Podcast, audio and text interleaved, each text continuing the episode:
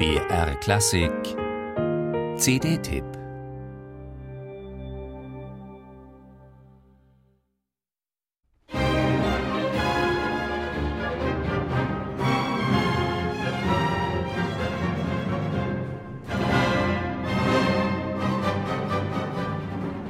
Wie ein Sturm müssen diese Klänge in die großbürgerlichen Gemüter jener Zuhörer gefahren sein, die da wieder einmal zur Sonntagsmusik im Hause Mendelssohn zusammengekommen waren.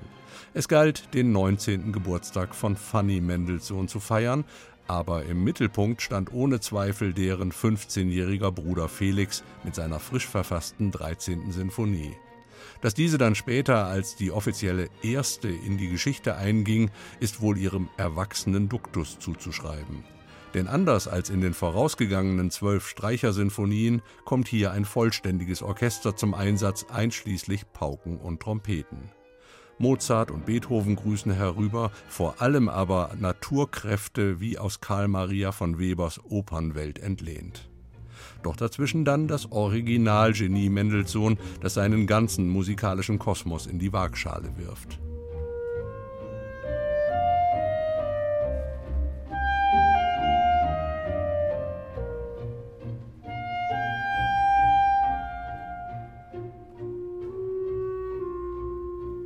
Eine Passage, die ebenso gut dem Theater entsprungen sein könnte. Und tatsächlich liegt ja die Entstehung dieser ersten Sinfonie Mendelssohns in unmittelbarer zeitlicher Nähe zu seinem Sommernachtstraum. Dann aber plötzlich auch dies in ein und demselben Schlusssatz.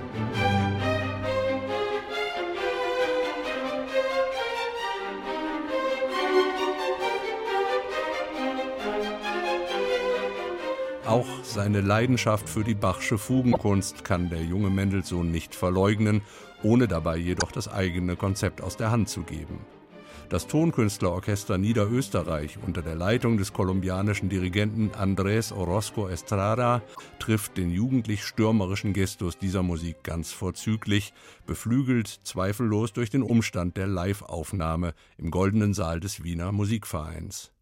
Und dass das zweite Werk auf dieser CD, die Sinfonie Nummer 3 mit dem Beinamen Die Schottische ist, passt ebenfalls ins Bild. Denn die Idee zu dieser biografisch als letzter Sinfonie entstandenen Komposition kam Mendelssohn während eines Englandaufenthalts, bei dem er übrigens auch seine erste öffentlich dirigierte.